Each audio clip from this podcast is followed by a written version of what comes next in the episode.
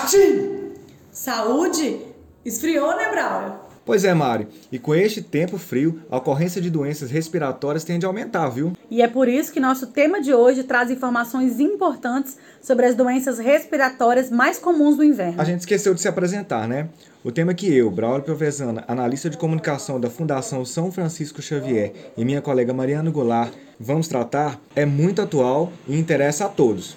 Mário, você já parou para pensar sobre as semelhanças entre os sintomas, por exemplo, de um simples resfriado e da Covid? Os sintomas podem ser parecidos, né, Braulio?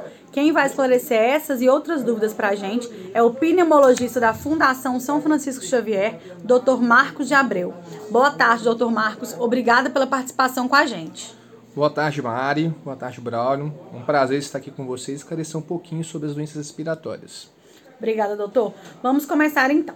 Na Frequência Fundação. Como diagnosticar as doenças respiratórias? Quais as diferenças entre as principais doenças que atacam as vias aéreas? A gente divide as doenças respiratórias em basicamente doenças das vias respiratórias superiores e inferiores.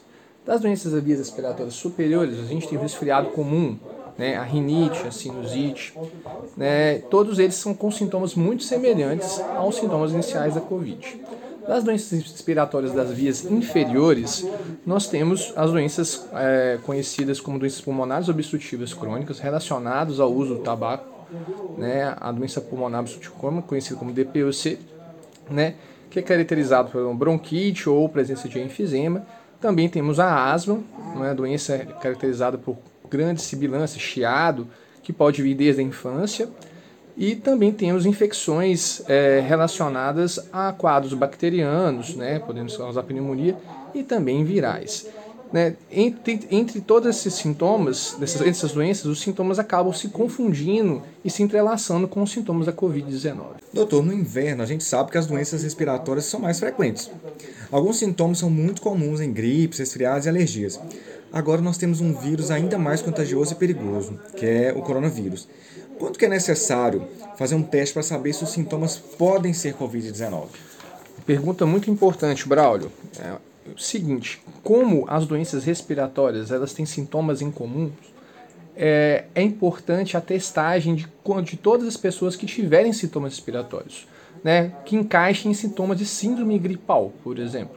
Coriza, congestão nasal, tosse, né? Quase todas as doenças das vias aéreas, tanto superiores como inferiores, costumam ter esses sintomas associados à febre. É, então devemos testar todas as pessoas para excluir a possibilidade da Covid-19, já que essa doença acarreta é, em repercussão muito importante à saúde, né, podendo levar até a morte. Então a gravidade da Covid é muito importante. Então excluir as infecções, a infecção pela Covid-19 é de suma importância. Alguns sintomas são mais específicos da Covid-19. Exemplo, né, a perda do olfato, a perda do paladar, né? Então, esses sintomas, eles ajudam um pouco a diferenciar, mas não se pode excluir a COVID-19 simplesmente com sintomatologia. A testagem é de suma importância. Então fica a dica, né, pessoal? Tem que fazer o teste mesmo, né? Os sintomas estão aí, é muito importante ter essa certeza, né? Diagnóstico. Isso mesmo, Braulio. Agora vamos falar de um assunto que muitos podem se identificar, que são as alergias respiratórias. Quais são os principais fatores que podem causar essas alergias, doutor? Ou as chamadas rinite? A rinite, né, as alergias respiratórias, geralmente a pessoa nasce com essa questão da rinite, né, ela é predisposta a ter rinite. É, cada um vai ter, vai ser mais sensível a certo alérgeno específico.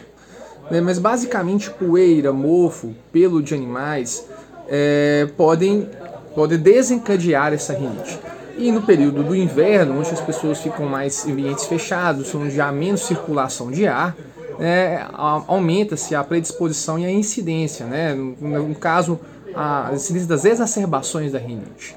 Então, é, para diferenciar da Covid é muito difícil, né? Tem que saber a história clínica e, na dúvida, é sempre importante testar. Uma das principais recomendações das autoridades de saúde para evitar a disseminação da Covid-19 é o distanciamento e uso de máscaras. Essas duas práticas são mesmo eficazes para reduzir a transmissão dessa e de outras doenças respiratórias? Braulio, com certeza. né, a, a Covid-19 é transmitida através de gotículas. E a gotícula ela, ela alcança em torno de um metro e meio, um metro a dois metros de distância. Então, os métodos de barreira, como a máscara e o distanciamento, são fundamentais, porque desse modo, né, a transmissão, a via, o mecanismo de transmissão é interrompido. Então, é de suma importância esses, duas, esses dois métodos para reduzir a, a transmissão da doença. É até importante a gente comentar que mesmo uma pessoa, se ela tivesse com um resfriado, o uso da máscara também seria recomendado, né? Sim, sim, é.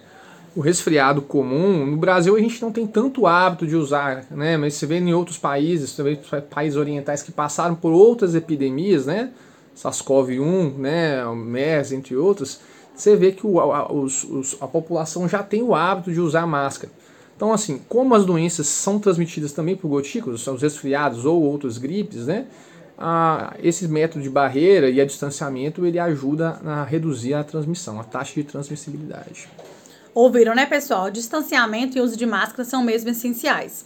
Doutor, a gente falou um pouco acima das alergias, né? É possível a pessoa estar então com rinite e com Covid ao mesmo tempo? E nesse caso, como é feito o tratamento nessas situações? É, as pessoas que já estão acostumadas, já estão diagnosticadas com as alergias, elas podem manter é, o uso dos antialérgicos ou não? Vamos lá. É, aquele que tem rinite, ele acaba aprendendo a tratar e a conduzir a rinite, principalmente aqueles que têm que, têm que né, após ser consultados pelo seu médico.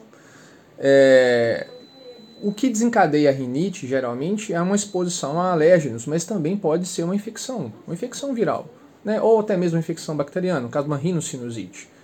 É, manter o uso de antialérgicos, né, de corticoides tópicos nasais, é fundamental para o controle da doença, né, da, dos sintomas da rinite. E nada exclui do fator desencadeante da rinite ser um quadro infeccioso.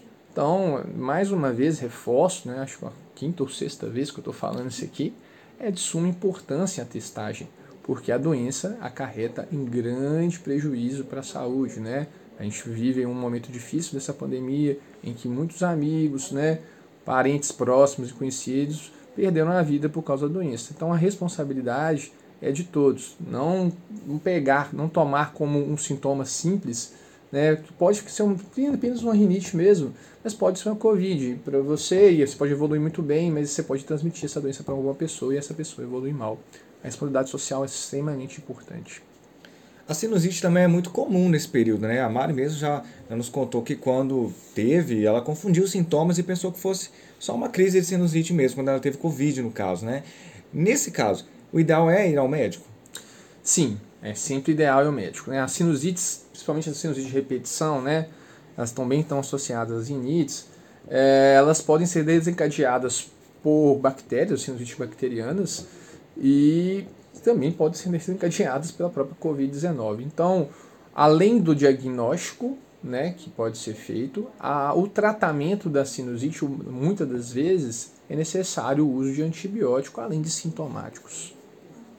É isso mesmo, viu, pessoal? O Dr. Marcos falou várias vezes, não custa repetir, né? A responsabilidade é de todos nós, tanto a questão de usar máscara, manter o distanciamento, fazer exame, procurar o um médico quando necessário, e quem tiver oportunidade, né, tomar vacina, com certeza, que a gente espera que chegue a hora de todos nós. Nós três aqui, inclusive, já fomos vacinados. Doutor Marcos, muito obrigada então pela entrevista. E a você, ouvinte, que ficou conosco até agora, muito obrigada pela audiência. E não deixe de mandar sugestão de temas para a gente, hein? Espero que vocês tenham gostado de mais um episódio do nosso podcast na Frequência Fundação. Você pode ouvir esse e os nossos outros episódios no canal do Spotify. Até a próxima!